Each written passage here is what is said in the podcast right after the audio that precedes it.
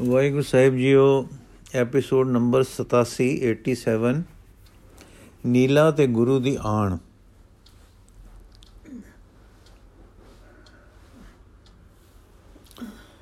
ਗੁਰੂ ਜੀ ਨੂੰ ਅਲਫ ਖਾਂ ਤੇ ਸੈਦਾ ਬੈਗ ਬੇਗ ਤੋਂ ਅਡੋਲ ਰਸਤੇ ਆਉਂਦਿਆਂ ਦਗੇ ਨਾਲ ਫਤਵਾ ਫੜਵਾ ਜਾਂ ਸ਼ਹੀਦ ਕਰਵਾ ਦੇਣ ਦਾ ਧਰੋ ਜੋ ਰਾਜਿਆਂ ਨੇ ਕੀਤਾ ਸੀ, ਉਸ ਤੋਂ ਸਿੱਖਾਂ ਵਿੱਚ ਬਹੁਤ ਰੰਜ ਸੀ।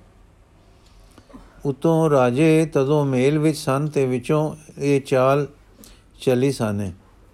ਇਹ ਰੰਜ ਵੀ ਖਾਲਸਾ ਵਿੱਚ ਜੋਸ਼ ਨੂੰ ਵਧਾ ਰਿਹਾ ਸੀ ਤੇ ਉਹ ਦੂਰ ਦੂਰ ਤੱਕ ਸ਼ਿਕਾਰ ਗਏ ਹੋਏ ਆਪਣੇ ਤੇਜ ਤੇ ਕਰਤਬੇ ਕਰਦੇ ਸੇ। ਰਾਜੇ ਆਪਣੀ ਥਾਂ ਸ਼ਰਮਿੰਦੇ ਸੇ। ਸੈਦਾ ਬੇਗ ਗੁਰੂ ਦਾ ਮੁਰੀਦ ਹੋ ਗਿਆ ਸੀ। ਉਸਨੇ ਰਾਜਿਆਂ ਦੀ ਸਾਜ਼ਿਸ਼ ਦਾ ਸਾਰਾ ਹਾਲ ਦੱਸ ਦਿੱਤਾ ਸੀ, ਜਿਸ ਕਰਕੇ ਪਰਦਾ ਨਹੀਂ ਸਿਰਿਆ ਛਿਪੀ ਹੋਈ ਚਾਲ ਦਾ। ਹੁਣ ਰਾਜੇ ਜ਼ਾਹਿਰੀ ਮਿੱਤਰਤਾ ਵੀ ਨਹੀਂ ਸੇ ਨਿਭਾ ਸਕਦੇ ਤੇ ਖਾਲਸੇ ਦੇ ਵੱਧ ਰਹੇ ਤੇਜ ਤੋਂ ਦੁਖੀ ਵੀ ਹੁੰਦੇ ਸੇ। ਸੋ ਕੈਲੂਰੀ ਰਾਜੇ ਅਜਮੇਰ ਚੰਦ ਨੇ ਇੱਕ ਵੇਰੀ ਫਿਰ ਰਾਜੇ ਇਕੱਠੇ ਕਰਕੇ ਉਹਨਾਂ ਨੂੰ ਸਮਝਾਇਆ ਕਿ ਗੁਰੂ ਦਾ ਖਾਲਸਾ, ਜਿਸ ਨੂੰ ਅਸਾਂ ਜਾਤਾ ਸੀ ਕਿ ਜਲ ਤਰੰਗ ਦੀ ਤਰ੍ਹਾਂ ਬਿਨਸ ਜਾਏਗਾ ਤੇ ਖਿਆਲ ਸੀ ਕਿ ਕਿੱਥੋਂ ਜੱਟਾਂ, ਖਤਰੀਆਂ, ਬਾਣੀਆਂ, ਕਲਾਲਾਂ ਆਦਿਕਾਂ ਨੇ ਵੀਰ ਰਸੀ ਕੰਮ ਕਰ ਸਕਣੇ ਹਨ ਉਹ ਖਾਲਸਾ ਹੁਣ ਭਿਆਨਕ ਮੂਰਤੀ ਤੇ ਸਬਲ ਵਿਅਕਤੀ, ਸਬਲ ਸਭ ਸਭ ਸਬਲ ਵਿਰਕਤੀ ਬਣ ਖੜੋਤੀ ਹੈ। ਉਹ ਤਾਂ ਤੇਜ, ਉਸ ਦਾ ਤੇਜ ਵੱਧ ਰਿਹਾ ਹੈ ਤੇ ਮੈਨੂੰ ਆਪਣੇ ਰਾਜ ਦਾ ਤੋਖਲਾ ਹੈ। ਮੈਂ ਮਾਰਿਆ ਗਿਆ ਤਾਂ ਫਿਰ ਇੱਕ ਇੱਕ ਕਰਕੇ ਤੁਸੀਂ ਸਾਰਿਆਂ ਦੀ ਵੀ ਸੁਖ ਨਹੀਂ। ਵਾਰੋ ਵਾਰੀ ਸਾਰੇ ਮਾਰੇ ਜਾਓਗੇ। ਗੁਰੂ ਦਾ ਬਲ ਇਤਨਾ ਵੱਧ ਗਿਆ ਹੈ ਕਿ ਕਿਸੇ ਇੱਕ ਰਾਜੇ ਦੇ ਲੜਕੇ ਜਿੱਤਣ ਦੀ, ਲੜ ਕੇ ਜਿੱਤਣ ਦੀ ਆਸ ਕਰਨਾ ਭੁੱਲ ਹੈ। ਜੰਗ ਕਰਕੇ ਦੇਖ ਚੁੱਕਾ ਹਾਂ, ਸੁਲਹ ਨਾਲ ਵੀ ਵਲਛਲ ਕਰਕੇ ਦੇਖ ਚੁੱਕਾ ਹਾਂ। ਸ਼ਾਹੀ ਮਦਦ ਵੀ ਉਸ ਨੂੰ ਪਰਾਜੇ ਨਹੀਂ ਕਰ ਸਕੀ। ਜੇ ਇੱਕ ਜੰਗ ਵਿੱਚ 2-400 ਸਿੰਘ ਮਾਰਿਆ ਜਾਂਦਾ ਹੈ, ਤਾਂ ਥੋੜੇ ਚਿਰ ਵਿੱਚ ਹੀ ਹੋਰ ਹਜ਼ਾਰਾਂ ਅੰਮ੍ਰਿਤ ਧਾਰ ਕੇ ਸਿੰਘ ਬਣ ਜਾਂਦੇ, ਤਾਂ ਅਨੇਕਾਂ ਉਹਨਾਂ ਪਾਸ ਫੌਜੀ ਬਣ ਕੇ ਟਿਕ ਜਾਂਦੇ ਹਨ। ਸੋ ਇਉਂ ਖਾਲਸਾ ਦਲ ਅਮੁਕ ਹੁੰਦਾ ਜਾਂਦਾ ਹੈ। ਮੇਰੀ ਜਾਚੇ ਅਜੇ ਵੇਲਾ ਕੁਛ ਹੈ ਕਿ ਸਾਰੇ ਰਲ ਕੇ ਇੱਕ ਮਿਲਵਾ ਵਾਰ ਕਰੀਏ ਤੇ ਝਟਪਟ ਅਨੰਦਪੁਰ ਤੇ ਜਾ ਪਵੀਏ ਤਾਂ ਫਤਿਹ ਹੋ ਜਾਏ। ਨਹਾਣ ਦੇ ਰਾਜੇ ਨੇ ਕਿਹਾ ਕਿ ਗੁਰੂ ਦਾ ਆਸ਼ਾ ਸਾਡੇ ਰਾਜ ਖੋਣ ਦਾ ਨਹੀਂ, ਐਸਾ ਕਰਨਾ ਹੁੰਦਾ ਤਾਂ ਉਹ ਚਿਰੋਕਣੇ ਕਰ ਲੈਂਦੇ। ਉਹ ਸਾਨੂੰ ਇਹਨਾਂ ਉੱਪਰੋਂ ਬਾਹਰੋਂ ਆ ਕੇ ਸਾਡੇ ਸਿਰਾਂ ਤੇ ਵੱਡੇ ਬਣ ਬਣ ਗਏ ਤੁਰਕਾਂ ਦੀ ਗੁਲਾਮੀ ਤੋਂ ਛੁਡਾਇਆ ਚਾਹੁੰਦੇ ਹਨ। ਮੇਰਾ ਅਨੁਮਾਨ ਤੇ ਵਿਚਾਰ ਜੋ ਉਹਨਾਂ ਦੇ ਮੇਰੇ ਰਾਜ ਵਿੱਚ ਰਹਿਣ ਦੇ ਸਮੇਂ ਬਣਿਆ ਸੀ, ਇਹੋ ਹੈ। ਸਾਨੂੰ ਕਿਸੇ ਸੋਚ ਨਾਲ ਟੁਰਨਾ ਠੀਕ ਹੈ, ਪਰ ਇਸ ਗੱਲ ਵਿੱਚ ਗੋਲ ਘਟ ਹੋਈ ਹੈ ਤੇ ਆਪਣੇ ਰਾਜਾਂ ਦੇ ਵਿਚਾਓ ਵੱਲ ਰੁਖ ਵਧੇਰੇ ਰਿਹਾ ਹੈ। ਰਾਜੇ ਦੇ ਐਸਾ ਕਹਿਣੇ ਤੇ ਇੱਕ ਗੱਲ ਸਿਰੇ ਚੜੀ ਕਿ ਪਹਿਲੋਂ ਉਹਨਾਂ ਨੂੰ ਲਿਖਿਆ ਜਾਵੇ ਕਿ हे ਗੁਰੂ ਜੀ, ਜੇ ਤੁਸੀਂ ਆਪਣੇ ਆਨੰਦਪੁਰ ਦੇ ਕਸਬੇ ਵਿੱਚ ਟਿਕੇ ਰਹੋ, ਤਾਂ ਟਿਕੇ ਰਹੋ। ਅਸੀਂ ਆਪ ਨੂੰ ਦਿਖਾਉਂਦੇ ਨਹੀਂ, ਪਰ ਜੇ ਬਾਹਰ ਖੁੱਲੇ ਸ਼ਿਕਾਰ ਕਰ ਫੌਜਾਂ ਫੇਰੋ ਗਾਹ ਦਾਣੇ ਲਵੋ, ਤਦ ਅਸੀਂ ਤੁਸਾਂ ਨਾਲ ਜੁੱਧ ਕਰਾਂਗੇ। ਅਸਾਂ ਨੇ ਜੇਰਾ ਕੀਤਾ ਹੈ, ਪਰ ਤੁਸਾਂ ਦੇ ਆਦਮੀ ਟਲਦੇ ਨਹੀਂ। ਹੁਣ ਅਸੀਂ ਆਪ ਨੂੰ ਲਿਖ ਰਹੇ ਹਾਂ ਕਿ ਇਹਨਾਂ ਨੂੰ ਸੰਭਾਲ ਲਓ, ਨਹੀਂ ਤਾਂ ਜੁੱਧ ਮਜਬੂਰੀ ਹੈ। ਸਤਗੁਰ ਦੇ ਦਰਬਾਰ ਇੱਕ ਖਤ ਪਹੁੰਚਾ। ਪੜਿਆ ਗਿਆ ਇਸ ਪਰ ਸਤਗੁਰ ਜੀ ਨੇ ਸਾਰਿਆਂ ਦਾਨਿਆਂ ਦੀ ਵਿਚਾਰ ਕਰਵਾਈ। ਫਿਰ ਜੋ ਮਸਲਤ ਬਣੀ, ਜਵਾਬ ਲਿਖਵਾ ਗਲਿਆ ਕਿ, ਭਾਈ ਰਾਜਿਓ, ਅਸਾਂ ਦਾ ਤੁਸਾਂ ਨਾਲ ਕੋਈ ਦੁਆਇਕ ਨਹੀਂ। ਨਾ ਅਸਾਂ ਕਿਸੇ ਰਾਜੇ ਦਾ ਰਾਜ ਖੋਇਆ ਹੈ, ਨਾ ਅਸੀਂ ਕਿਸੇ ਤੇ ਕਦੇ ਹਲਾ ਕੀਤਾ ਹੈ। ਅਸੀਂ ਆਪਣੇ ਟਿਕਾਣੇ ਟਿੱਕੇ ਹਾਂ। ਆਪਣਾ ਕਾਰਜ ਜੋ ਅਸੀਂ ਸਮਝਦੇ ਹਾਂ ਕਿ ਦੁਰੋਂ ਸਾਡੇ ਸਿਰ ਤੇ ਧਰਿਆ ਗਿਆ ਹੈ, ਕਰਦੇ ਹਾਂ। ਉਹ ਕੰਮ ਤੁਹਾਡੇ ਭਲੇ ਦਾ ਹੈ। ਤੁਸਾਂ ਦੇ ਸਾਰੇ ਵੀਰਾਂ ਦੀ ਭਲਾਈ ਦਾ ਹੈ। ਸਾਨੂੰ ਆਪਣੇ ਲਈ ਕਿਸੇ ਰਾਜ ਸਮਾਜ ਦੀ ਇੱਛਾ ਨਹੀਂ। ਤੁਹਾਨੂੰ ਰੰਜ ਹੋਣਾ ਉਚਿਤ ਨਹੀਂ। ਜਦ ਕਦੇ ਸ਼ਿਕਾਰ ਜਾਂਦੇ ਹਾਂ ਤਾਂ ਕਿਸੇ ਨੂੰ ਅਸੀਂ ਨਹੀਂ ਦੁਖਾਉਂਦੇ। ਜੇ ਕੋਈ ਸਿੰਘਾਂ ਨਾਲ ਅੜ ਬੈਠਦਾ ਹੈ ਤਾਂ ਸਿੰਘ ਹਨ, ਸਿੰਘ ਦਬਦੇ ਨਹੀਂ। ਸੋ ਤੁਹਾਨੂੰ ਪਤਾ ਹੈ ਕਿ ਸਿੰਘ ਦਾ ਕੰਮ ਹਾਰਨਾ ਨਹੀਂ ਹੈ। ਆਪਣੀ ਪ੍ਰਜਾ ਨੂੰ ਸੰਭਾਲੋ, ਨਾਹਕ ਜੰਗ ਨਾ ਰਚਾਓ। ਅਸਾਂ ਤੁਸਾਂ ਨਾਲ ਜੁਦ ਨਹੀਂ ਕਰ ਛੇੜਨਾ, ਨਾ ਕਦੇ ਛੇੜਿਆ ਹੈ, ਨਾ ਅਸੀਂ ਤੁਹਾਡੇ ਸ਼ਤਰੂ ਹਾਂ। ਪਰ ਜੇ ਤੁਸਾਂ ਹੱਲਾ ਬੋਲਿਆ, ਜੰਗ ਰਚਾਇਆ ਤਾਂ ਖਾਲਸਾ ਅਗੋਂ ਕੱਚ ਦੀਆਂ ਵੰਗਾਂ ਪਾ ਕੇ ਨਹੀਂ ਬੈਠਾ ਹੋਇਆ। ਜੰਗ ਨੂੰ ਜੰਗ ਹੋਵੇਗਾ। ਖਾਲਸੇ ਦਾ ਆਦਰਸ਼ ਜਗਤ ਵਿੱਚ ਸ਼ਾਂਤੀ, ਸੁਖ ਵਰਤਾਉਣ ਦਾ ਹੈ। ਪਰ ਜੋ ਤਾਕਤਾਂ ਜ਼ੁਲਮ ਕਰ ਰਹੀਆਂ ਹੋਣ, ਜੋ ਉਹ ਜ਼ੁਲਮ ਤੋਂ ਨਾ ਹਟਣ, ਤਾਂ ਖਾਲਸਾ ਉਹਨਾਂ ਨੂੰ ਜ਼ੁਲਮ ਤੋਂ ਜ਼ੋਰ ਨਾਲ ਕਰ ਜੰਗਾ, ਜ਼ੋਰ ਨਾਲ ਵਰਜੇਗਾ। ਸੋ ਤੁਸੀਂ ਖਾਲਸੇ ਦਾ ਸਾਥ ਦਿਓ, ਜੋ ਸ਼ਾਂਤੀ, ਸੁਲਹ ਤੇ ਸੁਤੰਤਰਤਾ ਦਾ ਸਮਾਂ ਆਵੇ, ਇਸ ਆਪਣੇ ਪਰਮ ਮਿੱਤਰ ਨਾਲ ਨਾ ਲੜੋ। ਪਰ ਜੇ ਲੜੋ ਤੇ ਚੜ ਕੇ ਆਓ ਤਾਂ ਪਹਿਲ, ਪਹਿਲੇ ਤੁਸਾਂ ਵੱਲੋਂ ਹੀ, ਪਹਿਲ ਤੁਸਾਂ ਵੱਲੋਂ ਹੀ ਹੋਏ ਹੋ ਜਾਵੇਗੀ। ਅਸੀਂ ਅੱਗੋਂ ਵਾਰ ਦੀ ਰੋਕ ਕਰਾਂਗੇ, ਫਿਰ ਜੋ ਅਸਦੂ ਚਾਹੇ ਹੋਏਗਾ। ਗਲੇ ਆਪੇ ਯੁੱਧ ਲਈ ਅਸੀਂ ਤਿਆਰ ਬਰ ਤਿਆਰ ਹਾਂ, ਪਰ ਇਹ ਯੁੱਧ ਤੇ ਇਸ ਦੇ ਨਤੀਜੇ ਸਭ ਤੁਹਾਡੇ ਜਿੰਮੇ ਹੋਣਗੇ। ਜਦ ਇਹ ਖਤ ਪਹੁੰਚਾ ਤਦ ਨੂੰ ਉੱਥੇ ਤਿਆਰੀ ਹੋ ਚੁੱਕੀ ਸੀ। ਇਸ ਖਤ ਦੇ ਆਸ਼ੇ ਨੇ, ਉਹਨਾਂ ਦੇ ਆਸ਼ੇ ਨੂੰ ਨਾ ਮੋੜਿਆ। ਉਹਨਾਂ ਦੀ ਇਸ ਸਮਝ ਨੂੰ ਕੋਈ ਸਮਝ ਨਾ ਦੇ ਸਕਿਆ ਕਿ ਗੁਰੂ ਜੀ ਦਾ ਆਸ਼ਾ ਤੁਹਾਡੇ ਪਿੱਦੀ ਪਿੱਦੀ ਜਿਨੇ ਰਾਜ ਲੈਣ ਦਾ ਨਹੀਂ, ਉਹ ਤਾਂ ਸਾਰੀ ਪ੍ਰਜਾ ਨੂੰ ਸਵੈਮਾਨ ਸਵੈ ਰੱਖਿਆ ਦੀ ਜਾਂਚ ਸਿਖਾ ਰਹੇ ਹਨ। ਉਹ ਪ੍ਰਜਾ ਦੇ ਕਸ਼ਟ ਨਾਲ ਜੋ ਗੁਲਾਮੀ ਵਿੱਚ ਪਿਆ, ਭੋਗਣੇ ਪੈਂਦੇ ਹਨ, ਪੀੜਤ ਹੋ ਰਹੇ ਹਨ ਤੇ ਉੱਪਰਲੇ ਵਿਚਾਰ ਸਿਰੇ ਚਾੜ ਰਹੇ ਹਨ। ਇੱਕ ਦੁੱਖ ਜੀਵ ਨੂੰ ਆਪਣੇ ਕੀਤੇ ਕਰਮਾਂ ਦੇ ਭੁਗਤਣੇ ਪੈਂਦੇ ਹਨ, ਜਿਵੇਂ ਕਿ, ਜਿਵੇਂ ਜੇ ਕਿਸੇ ਨੇ ਚੋਰੀ ਕੀਤੀ ਤਾਂ ਬੱਦੂ ਹੋਇਆ। ਇੱਕ ਦੁੱਖ ਐਸੇ ਹੁੰਦੇ ਹਨ ਜੋ ਸਮੂਹ ਦੀ ਭੁੱਲ ਦੇ ਜੀਵ ਜੀਵ ਨੂੰ ਭੁਗਤਣੇ ਪੈਂਦੇ ਹਨ। ਜਿਵੇਂ ਇੱਕ ਕੌਮ ਵੀਰ ਰਸੀ ਜੀਵਨ ਦਾ ਤਿਆਗ ਕਰਕੇ ਕਿਸੇ ਜਾਬਰ ਕੌਮ ਦੀ ਗੁਲਾਮ ਹੋ ਗਈ। ਹੁਣ ਉਸ ਕੌਮ ਦੇ ਇੱਕ ਆਦਮੀ ਨੂੰ ਆਪਣੇ ਘੋੜੇ ਦੀ ਸਵਾਰੀ ਕਰਨ ਤੇ ਕੈਦ ਕਰ ਦਿੱਤਾ ਜਾਂਦਾ ਹੈ। ਉਸਨੇ ਕੋਈ ਦੋਸ਼ ਨਹੀਂ ਸੀ ਕੀਤਾ, ਪਰ ਰਾਜ ਕਰ ਰਹੀ ਕੌਮ ਨੇ ਕਾਨੂੰਨ ਬੰਨ ਦਿੱਤਾ ਹੈ ਕਿ ਕੋਈ ਆਦਮੀ ਜੋ ਸਰਕਾਰੀ ਫੌਜ ਵਿੱਚ ਨਹੀਂ, ਘੋੜੇ ਤੇ ਨਾ ਚੜੇ ਸੋ ਇਹ ਘੋੜੇ ਦਾ ਸਵਾਰ ਆਪਣੀ ਕੌਮ ਦੇ ਹਾਰ ਜਾਣ ਦੇ ਅਪਰਾਧ ਨਾ ਕਰਕੇ ਨਪੀੜਿਆ ਜਾ ਰਿਹਾ ਹੈ, ਨਾ ਕਿ ਕਿਸੇ ਆਪਣੇ ਗੁਨਾਹ ਕਰਕੇ। ਦੇਸ਼ ਵਿੱਚ ਜੋ ਇਸ ਤਰ੍ਹਾਂ ਦੀਆਂ ਪੀੜਾ ਪਰਵਿਤ ਸਨ ਤੇ ਪ੍ਰਜਾ ਦੁਖੀ ਸੀ, ਇਥੋਂ ਇਥੋਂ ਤਾਈਂ ਕਿ ਧਰਮ ਦੀ ਸੁਤੰਤਰਤਾ ਵੀ ਨਹੀਂ ਸੀ ਰਹੀ, ਗੁਰੂ ਜੀ ਤਾਂ ਉਸ ਦਾ ਇਲਾਜ ਕਰ ਰਹੇ ਸਨ। ਸ਼ੇਰ ਤਾਂ ਚਿੜੀਆਂ ਦੇ ਸ਼ੇਰ ਤਾਂ ਚਿੜੀਆਂ ਚਿਤਰਿਆਂ ਦੇ ਪ੍ਰਬੰਧ ਕਰ ਰਿਹਾ ਸੀ ਕਿ ਪ੍ਰਜਾ ਨੂੰ ਉਹਨਾਂ ਤੋਂ ਬਚਾਵੇ ਤੇ ਫਿਕਰ ਪੈ ਰਿਹਾ ਸੀ ਕਿ ਬਿਲੀਆਂ ਨੂੰ ਬਿਲੀਆਂ ਨੂੰ ਕਿ ਕਿਤੇ ਸਾਡੇ ਚੂਹੇ ਨਾ ਖੋ ਲਵੇ। ਇਥੋਂ ਹੀ ਰਾਜਿਆਂ ਵਿੱਚ ਹੋਈ ਸੋ ਠੱਠ ਗਈ। ਅਜਮੇਰ ਚੰਦ ਤੇ ਉਹਦੇ ਉਪਦੇਸ਼ ਉਪਦੇਸ਼ ਹੈ, ਉਪਦੇਸ਼ ਹੇਠ ਕਿ ਇੱਕ ਵਾਰੀ ਮਾਰਨ ਮਰਨ ਦਾ ਹੋਲਾ ਕਰ ਲੋ ਭੀਮਚੰਦ ਆਪਣੇ ਸਮੇਂ ਦਾ ਭਾਰੀ ਤੀਰੰਦਾਜ਼ ਤੇ ਯੋਧਾ ਹੋਇਆ ਹੈ ਪਰ ਅਜਮੇਰ ਚੰਦ ਵੈਸਾ ਨਹੀਂ ਸੀ ਉਸ ਨੂੰ ਇਸ ਗੱਲ ਦਾ ਮਾਨ ਸੀ ਕਿ ਉਹ ਨੀਤੀ ਵੇਤਾ ਹੈ ਤੇ ਆਪਣੇ ਅਨੁਮਾਨ ਵਿੱਚ ਉਹ ਸਿਆਣਪ ਵੀ ਕਰ ਰਿਹਾ ਸੀ ਕਿ ਉਸੀ ਉਸ ਕੋਲ ਸਾਰੇ ਰਾਜਿਆਂ ਦੀ ਸੈਨਾ ਤੇ ਛੇ ਛੇੜ ਇਕੱਠੀ ਕਰ ਕਰਾ ਕੇ 22000 ਦੀ ਭੀੜ ਬਾੜ ਹੋ ਜਾਣੀ ਹੈ ਤੇ ਗੁਰੂ ਜੀ ਕੋਲ ਉਸ ਨੂੰ ਪਤਾ ਕਿ ਸੀ ਕਿ ਸਾਰੀ ਫੌਜ ਇਸ ਵੇਲੇ ਹਜ਼ਾਰ ਤੋਂ ਹੇਠਾਂ ਹੀ ਹੇਠਾਂ ਸੀ ਸੋ ਇਸ ਵੇਲੇ ਨੂੰ ਗਨੀਮਤ ਜਾਣ ਕੇ ਸਾਰੇ ਰਾਜਿਆਂ ਨੇ ਹੱਲੇ ਦੀ ਕਾਲੀ ਕੀਤੀ ਤੇ ਬਿਲਾਸਪੁਰ ਤੋਂ ਕੂਚ ਕਬੂਲ ਦਿੱਤਾ। ਇਧਰ ਅਨੰਦਪੁਰ ਵਿੱਚ ਵੀ ਖਬਰਾਂ ਪੁੱਜ ਪਈਆਂ ਸਨ ਕਿ ਰਾਜਾ ਨੇ ਚੜ੍ਹਾਈ ਕਰ ਦਿੱਤੀ ਹੈ। ਸੋ ਪਹਿਲੀ ਸਲਾਹ ਇਹ ਠਹਿਰੀ ਕਿ ਲੜਾਈ ਦਾ ਮੈਦਾਨ ਅਨੰਦਪੁਰ ਦਾ ਦੁਆਲਾ ਨਾ ਹੋਵੇ। ਖਾਲਸਾ ਦਲ ਅੱਗੇ ਵੱਧ ਕੇ ਰਾਜਿਆਂ ਨੂੰ ਅੱਗੇ ਹੀ ਹੋ ਕੇ ਮਿਲੇ ਤਾਂ ਜੋ ਅਨੰਦਪੁਰ ਦੀ ਸ਼ਹਿਰੀ ਵਸੋਂ ਨੂੰ ਖੇਚਲ ਨਾ ਹੋਵੇ। ਇਹ ਸਲਾਹ ਦ੍ਰਿੜ ਕਰਕੇ ਖਾਲਸਾ ਫੌਜ ਅੱਗੇ ਵਧੀ ਤੇ ਵਸੋਂ ਤੋਂ ਦੂਰ ਜਾ ਕੇ ਮੋਰਚੇ ਲਾ ਲਏ। ਜੰਗ ਦੇ ਦਾਉ ਘਾਉ ਤੇ ਲੜਨ ਦੀ ਵਿਉਂਤ ਸਾਰੀ ਠੱਠ ਲਈ। ਆਪ ਸਾਹਿਬ ਇੱਕ ਉੱਚੇ ਟਿਕਾਣੇ ਜਾ ਕੇ ਸਜ ਗਏ, ਜਿਵੇਂ ਕਿ ਦੋਹਾਂ ਪਾਸਿਆਂ ਦੇ ਚਾਲੋ ਦਾਉ ਘਾਉ ਤੇ ਵਧੜ, ਵਧਣ ਘਟਣ, ਵਧਣ ਹਟਣ ਦੇ ਨਜ਼ਾਰੇ ਸਾਫ਼ ਦਿਸਦੇ ਰਹਿਣ। ਰਾਜਾ ਨੇ ਜੋ ਵਧੇ ਆ ਰਹੇ ਸੇ ਤੇ ਇਸ ਖਿਆਲ ਵਿੱਚ ਸੇ ਕਿ ਅਚਾਨਕ ਪੈ ਕੇ ਅਨੰਦਪੁਰ ਤੋਂ ਹਵਲਾ ਦਫਲੀ ਵਿੱਚ ਪਾ ਦੇਾਂਗੇ ਹੁਣ ਡਿੱਠਾ ਕਿ ਉਹ ਗੱਲ ਸਿਰੇ ਨਹੀਂ ਚੜੀ ਤੇ ਆਪਣੇ ਡੇਰੇ ਅੱਡੇ ਲਾਏ ਬਿਨਾ ਹੀ ਤਿਆਰ ਬਰ ਤਿਆਰ ਸ਼ਤਰੂ ਦਲ ਨਾਲ ਟਾਕਰਾ ਪੈ ਗਿਆ ਹੈ, ਜੋ ਨਿਰੇ ਅੱਗੇ ਹੀ ਨਹੀਂ ਵਧੇ ਆਪਣੀ ਮੋਰਚਾ ਬੰਦੀ ਵੀ ਕਰ ਚੁੱਕੇ ਹਨ। ਪਰੰਤੂ ਸੈਨਾ ਬਹੁਤ ਹੋਣ ਕਰਕੇ ਤੇ ਪੁਰਾਣੇ ਯੋਧੇ ਹੋਣ ਕਰਕੇ ਰਾਜੇ ਡਟ ਗਏ ਤੇ ਆਪਣੇ ਲੜਨੇ ਦੀ ਵਿਉਂਤ ਵਿੱਚ ਲੱਗ ਗਏ।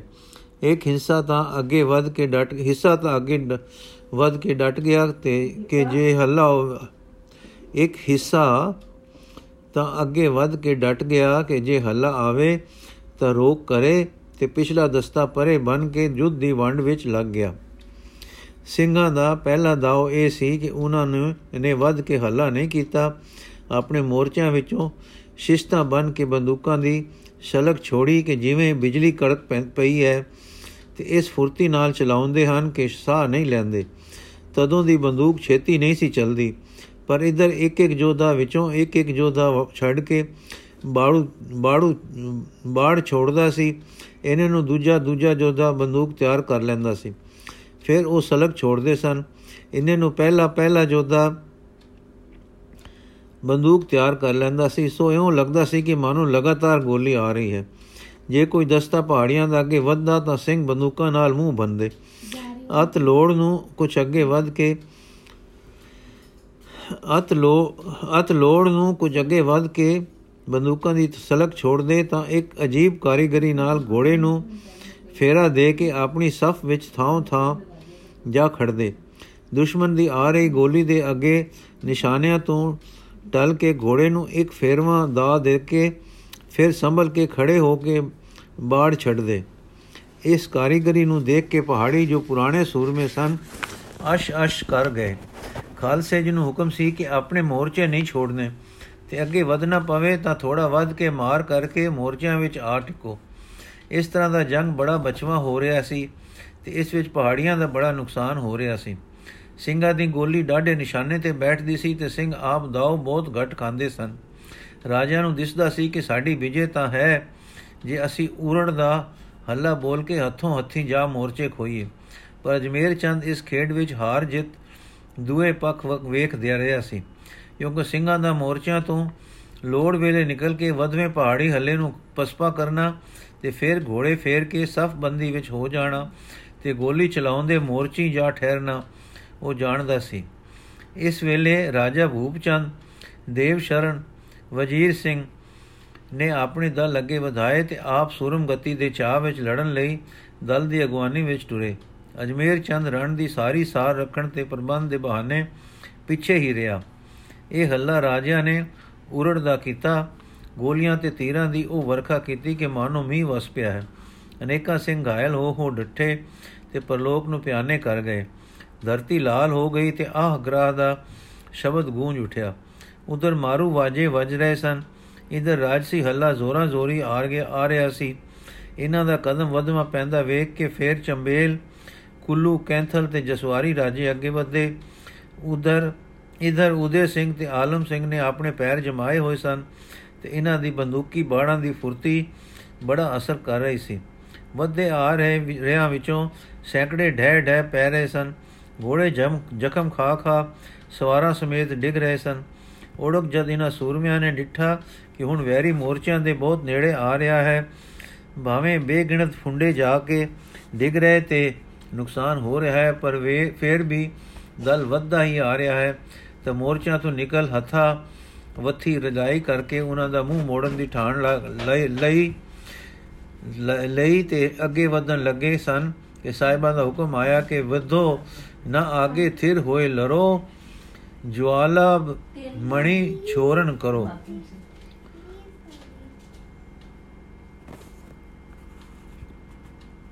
ਜਵਾਲਾ ਮਣੀ ਜਵਾਲਾ ਮਣੀ ਹੈ ਬੰਦੂਕ ਜਵਾਲਾ ਮਣੀ ਛੋਰਨ ਕਰੋ। ਇਹ ਹੁਕਮ ਸੁਣ ਕੇ ਸਿੰਘ ਟਿਕ ਗਏ ਤੇ ਜਿੱਥੇ ਜੰਮੇ ਖੜੇ ਸਨ, ਜੰਮੇ ਖੜੋ ਕੇ ਲੜਦੇ ਰਹੇ, ਤੀਰਾਂ ਤੇ ਗੋਲੀਆਂ ਦੀ ਮਿੱਥਵੀ ਚਾਲ ਨਾਲ ਚਲਾਉਣ ਵਿੱਚ ਇਹਨਾਂ ਦੀ ਫੁਰਤੀ ਕੰਮ ਕਰ ਰਹੀ ਸੀ। ਸਾਹਿਬਾਂ ਦਾ ਹੁਕਮ ਸੀ ਕਿ ਪੈਰ ਐਸੇ ਜਮਾ ਕੇ ਟਿਕੇ ਰਹੋ ਤੇ ਇਸ ਤੇਜ਼ੀ ਨਾਲ ਬਾੜ ਛੋੜਦੇ ਰਹੋ ਕਿ ਸ਼ਤਰੂ ਦਾ ਹੱਲਾ ਤੁਹਾਨੂੰ ਨਾ ਤੋੜ ਸਕੇ, ਨਾ ਹਿਲਾ ਸਕੇ। ਸੋ ਸਿੰਘ ਇਸੇ ਤਰ੍ਹਾਂ ਪਹਾੜ ਵਾਂਗੂ ਦ੍ਰਿੜ ਹੋ ਡਟੇ ਰਹੇ ਤੇ ਦੁਸ਼ਮਣ ਦੀਆਂ ਵੰਗਾਰਾਂ ਤੋਂ ਵੀ ਆਪਣੀਆਂ ਸਫਾ ਪੈਰਾਂ ਨੂੰ ਤੋੜ ਕੇ ਅੱਗੇ ਨਾ ਵਧੇ। ਪਹਾੜੀਆਂ ਨੇ ਜਦ ਡਿੱਠਾ ਕਿ ਇਹ ਆਪਣੀ ਬੰਦੂਕ ਤੇ ਤੀਰ ਨੂੰ ਛੋੜ ਕੇ ਤਲਵਾਰ ਤਲਵਾਰ ਦੀ ਹੱਥਾਂ ਵੱਥੀ ਤੇ ਨਹੀਂ ਉਤਰਦੇ, ਤਾਂ ਫੁਰਤੀ ਕਰਕੇ ਹੋਰ ਵੱਧੇ ਤੇ ਤਲਵਾਰਾਂ ਸੋਲੇ ਸੁੱਟ ਕੇ, ਸੂਤ ਕੇ ਟੁੱਟ ਕੇ ਆ ਪਏ। ਸਿੰਘਾਂ ਨੇ ਵੀ ਅੱਗੋਂ ਤੇਗੇ ਸੰਭਾਲ ਕੇ ਟਾਲਿਆਂ, ਡਾਲੇ ਡਾਲਿਆਂ ਤੇ ਵਾਰ ਸਹਿ ਸਹਿ ਮੂੰਹ ਤੋੜ ਜਵਾਬ ਦਿੱਤੇ, ਪਰ ਆਪਣੇ ਥਾਂ ਤੇ ਡਟੇ ਰਹੇ। ਉਧਰ ਸਤਿਗੁਰੂ ਜੀ ਦੀ ਕੋਈ ਵਿਉਂਤ ਸੀ ਕਿ ਇੱਕ ਪਾਸੇ ਤੋਂ ਦੇ ਦੂਰ ਤੇ ਦੇ ਮੋਰਚੇ ਤੋਂ ਗੋਲੀ ਤੀਰ ਇਹਨਾਂ ਦੇ ਅੱਗੇ ਵੱਧੇ ਪਹਾੜੀਆਂ ਦੇ ਪਿੱਛੇ ਇਹਨਾਂ ਦੀ ਆ ਰਹੀ ਕੁਮਕ ਵਿੱਚ ਜਾ ਕੇ ਪੈਂਦੀ ਸੀ, ਜਿਸ ਨਾਲ ਕਿ ਉਹ ਆਪਣੇ ਅੱਗੇ ਵਧਦੇ ਵੱਧੇ ਦਲ ਨਾਲ ਡੁਕਵਾ ਮੇਲ ਨਾ ਕਾਇਮ ਰੱਖ ਸਕੇ। ਜਿਨ੍ਹਾਂ ਸਿੰਘਾਂ ਨੇ ਹੁਣ ਕਿਰਪਾਨਾਂ ਦੇ ਹੱਥਾਂ ਵੱਥੀ, ਜੁੱਧ ਦਾ ਟਾਕਰਾ ਹੱਥਾਂ ਵੱਥੀ ਤੋਂ ਹਥਿਆਰਾਂ ਨਾਲ ਮਜਬੂਰ ਹੋ ਕੇ ਮੰਡ ਲਿਆ ਸੀ, ਉਹਨਾਂ ਦਾ ਰੋਹ ਕਮਲਾ ਹੋ ਕੇ ਚੜਿਆ। ਤੇ ਇਹ ਕਿਰਪਾਨੀ ਜੁੱਧ ਵੀ ਪਹਾੜੀਆਂ ਨੂੰ ਦੰਗ ਕਰ ਗਿਆ। ਬਹੁਤ ਕਟਾਵੜ ਹੋ ਕੇ ਇਹਨਾਂ ਦੇ ਪੈਰ ਪਿੱਛੇ ਪੈਣ ਲੱਗੇ ਤਾਂ ਕੀ ਦੇਖਦੇ ਹਨ ਕਿ ਸਾਡੇ ਪਿੱਛੇ ਕੋਈ ਨਹੀਂ, ਥਾਂ ਖਾਲੀ ਹੈ। ਅਸਲ ਵਿੱਚ ਇਹਨਾਂ ਦੇ ਮਗਰ ਉਹਨਾਂ ਵਿੱਚ ਦੋ, ਉਹਨਾਂ ਵਿੱਚ ਤੇ ਇਹਨਾਂ ਦੀ ਸੈਨਾ ਵਿੱਚ ਵਿਤ ਪੈ ਗਈ ਹੋਈ ਸੀ, ਪੈ ਗਈ ਹੈ ਸੀ। ਇਹ ਤੱਕ ਕਿ ਉਹਨਾਂ ਦੇ ਦਿਲ ਦਕਾਖਾ, ਦਕਾ ਧੱਕਾ ਖਾ ਗਏ। ਇਹ ਸਮਝ ਕੇ ਕਿ ਪਿਛਲੇ ਨਸ ਗਏ ਹਨ ਹੁਣ ਇਹ ਘਬਰਾ ਕੇ ਪਿੱਛੇ ਹਟਣ ਦੀ ਲੱਗੇ ਸਨ ਕਿ ਖਾਲਸਾ ਇੱਕ ਹੱਲਾ ਕਰਕੇ ਉਹਨਾਂ ਤੇ ਟੁੱਟ ਪਿਆ ਤੇ ਖੂਬ ਖੰਡਾ ਖੜਕਾਇਆ। ਹੁਣ ਪਹਾੜੀ ਭੱਜੇ ਜਾਂਦੇ ਹਨ ਤੇ ਸਿੰਘ ਪਿੱਛੇ ਪਈ ਜਾਂਦੇ ਹਨ। ਅਗਲਿਆਂ ਦੀ ਭਾਂਜ ਨੇ ਪਿਛਲਿਆਂ ਨੂੰ ਭਜਾਇਆ। ਸ਼ਤਰੂ ਦਲ ਵਿੱਚ ਰੋਲਾ ਪੈ ਗਿਆ। ਪੈਰ ਉਖੜ ਗਏ। ਦੋ ਚਾਰ ਸੈਨਾ ਦੇ ਮੋਹਰੀ ਮਾਰੇ ਗਏ। ਜਿਨ੍ਹਾਂ ਦੀ ਮੌਤ ਨੇ ਹੋਰ ਬੁਰਾ ਅਸਰ ਪਾਇਆ। ਖਾਲਸਾ ਹੁਣ ਵਿਜੇ ਦੇ ਗੁਮੰਡ ਵਿੱਚ ਅੱਗੇ ਵਧਿਆ ਜਾ ਰਿਹਾ ਸੀ। ਗੁਰੂ ਆ ਗਿਆ ਸੀ ਕਿ ਮੋਰਚਿਆਂ ਤੋਂ ਬਹੁਤ ਅੱਗੇ ਨਹੀਂ ਵਧਣਾ। ਜੰਮ ਕੇ ਲੜਨਾ ਹੈ ਤੇ ਵਾਰ ਮੋੜਨੇ ਹਨ ਤੇ ਸਾਡੀ ਆਗਿਆ ਪਹੁੰਚੇ ਬਿਨਾ ਆਪ ਵਾਰ ਨਹੀਂ ਕਰਨਾ। ਪਰ ਇੱਥੇ ਸਿੰਘਾਂ ਨੇ ਜਾਤਾ ਕਿ ਅਸੀਂ ਮੈਦਾਨ ਮਾਰ ਲਿਆ ਹੈ, ਹੁਣ ਵੈਰੀ ਨੂੰ ਘਰੀ ਵਾੜ ਕੇ ਮੁੜਨਾ ਹੀ ਠੀਕ ਹੈ। ਗੁਰੂ ਜੀ ਦੇ ਹੁਕਮ ਆਉਣ ਤੇ ਵੀ ਜਾਂ ਸਿੰਘ ਨਾ ਮੁੜੇ ਤਾਂ ਗੁਰੂ ਸਾਹਿਬ ਨੇ ਵਿਚਾਰਿਆ ਕਿ ਸੈਨਾ ਦੇ ਆਗੂ ਦੀ ਆਗਿਆ ਭੰਗ ਕਰਨ ਦੀ ਵਾਦੀ ਜੇ ਅੱਜ ਸਿੰਘਾਂ ਨੂੰ ਪੈ ਗਈ ਤਾਂ ਇਹ ਬਾਣ ਬਣ ਜਾਏਗੀ ਤੇ ਇਹਨਾਂ ਦੇ ਸਾਰੇ ਭਵਿੱਖ ਨੂੰ ਖਰਾਬ ਕਰੇਗੀ। ਸੋ ਅੱਜ ਇਹਨਾਂ ਨੂੰ ਸਿੱਖਿਆ ਦੇਣੀ ਚਾਹੀਏ ਕਿ ਸੈਨਾਪਤੀ ਜਥੇਦਾਰ ਦੀ ਆਗਿਆ ਹੀ ਵਿਜੇ ਦਾ ਮੂਲ ਹੁੰਦੀ ਹੈ। ਚਾਹੇ ਆਪ ਜਾਣਦੇ ਸੇ, ਜਾਣਦੇ ਸਨ ਕਿ ਇਹਨਾਂ ਨੂੰ ਇਸ ਵੇਲੇ ਦੰਡ ਦੇਣ ਨਾਲ ਹਾਰ ਹੋਵੇਗੀ ਤੇ ਸਾਨੂੰ ਅਨੰਦਪੁਰ ਦੀ ਰੱਖਿਆ ਦਾ ਦੁਸ਼ਤਰ ਕੰਮ ਹੁਣੇ ਹੀ ਆਪ ਵਾਪਰੇਗਾ। ਪਰ ਗੁਰੂ ਨੇ ਸਿੱਖਾਂ ਨੂੰ ਉਹ ਸਿੱਖਿਆ ਦੇਣੀ ਜੋ ਸਦਾ ਲਈ ਉਹਨਾਂ ਨੂੰ ਸੁਖਦਾਈ ਹੋਵੇ। ਜ਼ਰੂਰੀ ਜਾਤੀ ਤੇ ਆਪ ਉੱਚਾ ਟਿਕਾਣਾ ਛੱਡ ਕੇ ਅਨੰਦਪੁਰ ਵੱਲ ਨੂੰ ਚਾਲੇ ਪਾ ਗਏ ਤੇ ਸਨੇ ਸਨੇ ਟੁਰੀ ਗਏ। ਇਧਰ ਸਿੰਘ ਜਦ ਬਹੁਤ ਵੱਧ ਗਏ ਤਾਂ ਪਹਾੜੀਆਂ ਦੀ ਇੱਕ ਭੀੜ ਨੇ 100 ਜੋ 3000 ਦਸਿੰਦੀ ਸੀ, ਇੱਕ ਪਾਸਿਓਂ ਅਚਾਨਕ ਨਿਕਲ ਆਈ। ਇਸ ਦਲ ਨੂੰ ਵੇਖ ਕੇ ਵੱਧੇ ਦਿਲ ਵਾਲੇ ਖਾਲਸਾ ਜਿਨ੍ਹਾਂ ਨੂੰ, ਜਿਨ੍ਹਾਂ ਨੇ ਆਪ ਨੂੰ ਗੁਰੂ ਤੋਂ ਸਿਆਣਾ ਸਮਝ ਲਿਆ ਸੀ ਤੇ ਗੁਰੂ ਕੇ ਦਿੱਤੇ ਸਨਮਾਨ ਨੂੰ ਆਪਣੀ ਬੁੱਧੀ ਤੇ ਬਾਹੂ ਬਲ ਦੀ ਵਿਸ਼ੇਸ਼ਤਾ ਦੇ ਅਰਥਾਂ ਵਿੱਚ ਸਮਝਣ ਲੱਗ ਪਏ ਸਨ, ਘਬਰਾ ਗਏ। ਪਹਾੜੀਆਂ ਦਾ ਇਹ ਅਚਾਨਕ ਦਾ ਹੱਲਾ ਡਾਢੇ ਜ਼ੋਰ ਦਾ ਸੀ। ਹੁਣ ਸੋਚਣ ਲੱਗੇ ਕਿ ਕੀ ਕਰੀਏ। ਗੁਰੂ ਦਾ ਹੁਕਮ ਸੋਚਿਓ ਨੇ ਕਿ ਆਉਂਦਾ ਹੈ, ਪਰ ਖਬਰ ਆਈ ਕਿ ਤੁਹਾਡੀ ਨਾ ਫਰਮਾਨੀ ਕਰਕੇ ਗੁਰੂ ਜੀ ਤੁਹਾਡੀ ਅਗਵਾਨੀ ਛੱਡ ਕੇ ਚਲੇ ਗਏ ਹਨ। ਤਦ ਹੋਰ ਘਬਰਾਏ ਸਿਆਣੇ ਜੋਧੇ ਪੈਰ ਸੰਭਾਲਣ ਸੰਭਾਲਦੇ ਸਨ, ਵੰਗਾਰਦੇ ਸਨ, ਡਟਦੇ ਤੇ ਜਟਾਉਂਦੇ ਸਨ, ਪਰ ਹਰ ਛੇਨ ਪੈਰ ਪਿੱਛੇ ਪੈਂਦਾ ਸੀ। ਇਸ ਤਰ੍ਹਾਂ ਸਿੰਘਾਂ ਨੂੰ ਬਾਝ ਪੈਂਦੀ ਦੇਖ ਕੇ ਕੁਝ ਸਿੰਘ ਛੇਤੀ ਦਾ ਮਤਾ ਆਪੋ ਵਿੱਚ ਕਰਕੇ ਸਤਗੁਰੂ ਜੀ ਦੇ ਮਗਰ ਸਰਪਟ ਘੋੜੇ ਸਿੱਟ ਕੇ ਜਾ ਪਹੁੰਚੇ ਤੇ ਦੂਰੋਂ ਹੀ ਲੱਗੇ ਆਵਾਜ਼ ਦੇਣੇ, ਸੱਚੇ ਪਾਤਸ਼ਾਹ, ਠਹਿਰ ਜਾਓ। ਦਾਸਾਂ ਦੀ ਬੇਨਤੀ ਸੁਣ ਲਓ। ਮੇਰ ਕਰੋ ਪਰ ਸਿੱਖਿਆ ਦਾਤੇ। ਸੱਚੇ ਰਹਿਬਰ ਨੱਕ ਦੀ ਸੋਧੇ। ਦੁਰਸਤ ਰਸਤੇ ਤੋਰਨ ਦੇ ਜ਼ਿੰਮੇਵਾਰ ਆਪਣੇ ਰਾਹੇ ਟੁਰੀ ਗਏ। ਤਦੋਂ ਨੂੰ ਨੌਰੰਗ ਸਿੰਘ ਨਾਮੇ ਇੱਕ ਸੂਰਮੇ ਨੇ ਘੋੜਾ ਸਰਪਟ ਛੱਡ ਕੇ ਗੁਰੂ ਜੀ ਤੋਂ ਅੱਗੇ ਵੱਧ ਕੇ ਫੇਰ ਫੁਰਤੀ ਨਾਲ ਘੋੜਾ ਥਰਮ ਕੇ, ਹੇਠਾਂ ਉਤਰ ਕੇ, ਲੀਕ ਵਾਹ ਦਿੱਤੀ ਤੇ ਹੱਥ ਬੰਨ ਕੇ ਕਿਹਾ हे ਦਲ ਬਿਡਾਰ ਨੀਲਿਆ, ਤੈਨੂੰ ਗੁਰੂ ਕੀ ਆਣ ਹੈ ਹੁਣ ਹੋਰ ਕਦਮ ਅੱਗੇ ਨਾ ਪਾਈ। ਪੱਟੀ। ਗੁਰੂ ਜੀ ਦੇ ਹੇਠ ਨੀਲੇ ਰੰਗ ਦਾ ਘੋੜਾ ਸੀ, ਜਿਸ ਦਾ ਨਾਮ ਸਾਹਿਬਾ ਨੇ ਦਲ ਖਿਡਾਰ ਰੱਖਿਆ ਹੋਇਆ ਸੀ।